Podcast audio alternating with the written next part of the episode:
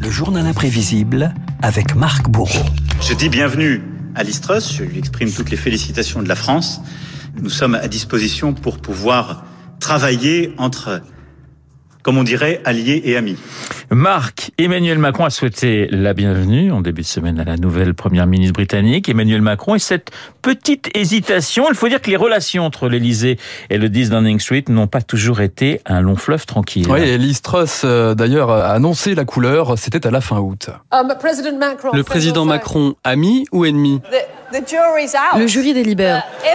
Mais si je deviens Première ministre, jugeons-le aux actes et non à ses discours.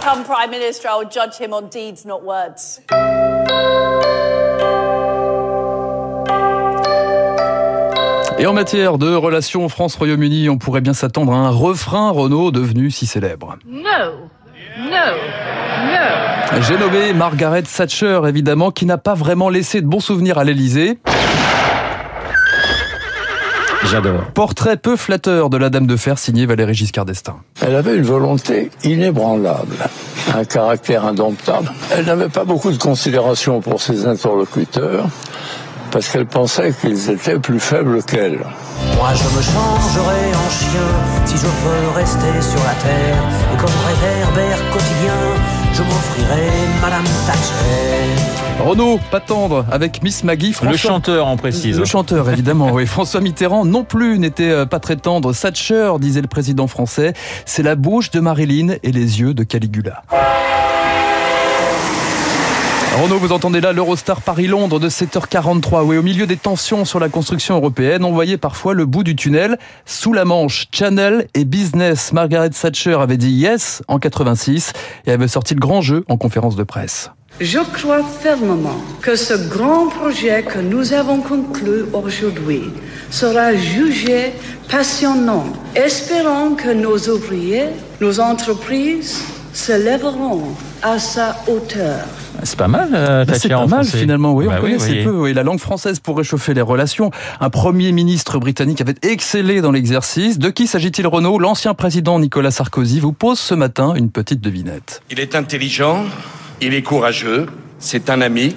Je suis, je suis. Tony Blair. Tony Blair.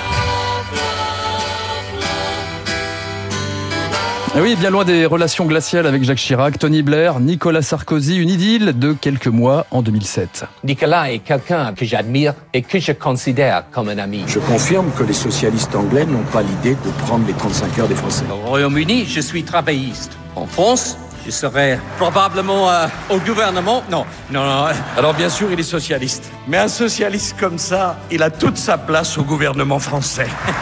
Voilà une parenthèse ah, enchantée, hein, c'est peu dire, hein, comme une chanson des Beatles, chanson des Beatles avant de changer de morceau quelques années plus tard. Should I stay or should I go now?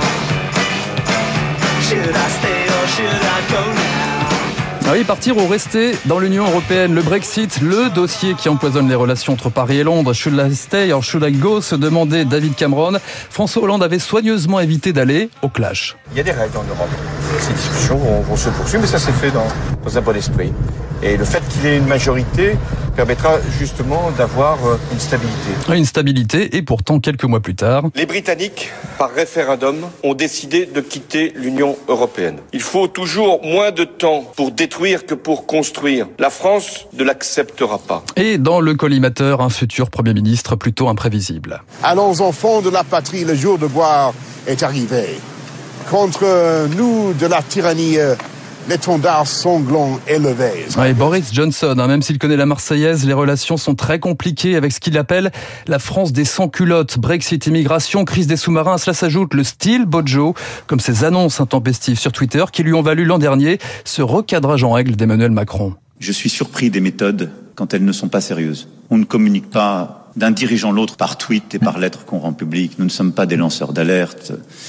Allons, Allons. Allons, allons. Boris Johnson, pas rancunier pour autant. Il y a deux semaines encore, l'ex-premier ministre faisait l'éloge du président français.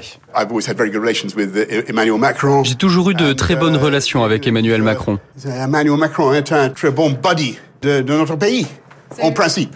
Macron, super copain de notre pays en principe. Listrus devrait plutôt s'inspirer de cette citation de Winston Churchill. Dieu, dans son incommensurable sagesse, n'a pas jugé bon de créer les Français à l'image des Anglais. Londres et les Froggies, l'histoire de relations toujours sur un fil. Hasta la vista, baby. Thank you. Et ça, c'était les derniers mots de, de Boris Johnson Boris au Johnson. Parlement anglais. J'ai retenu cette phrase donc de François Mitterrand.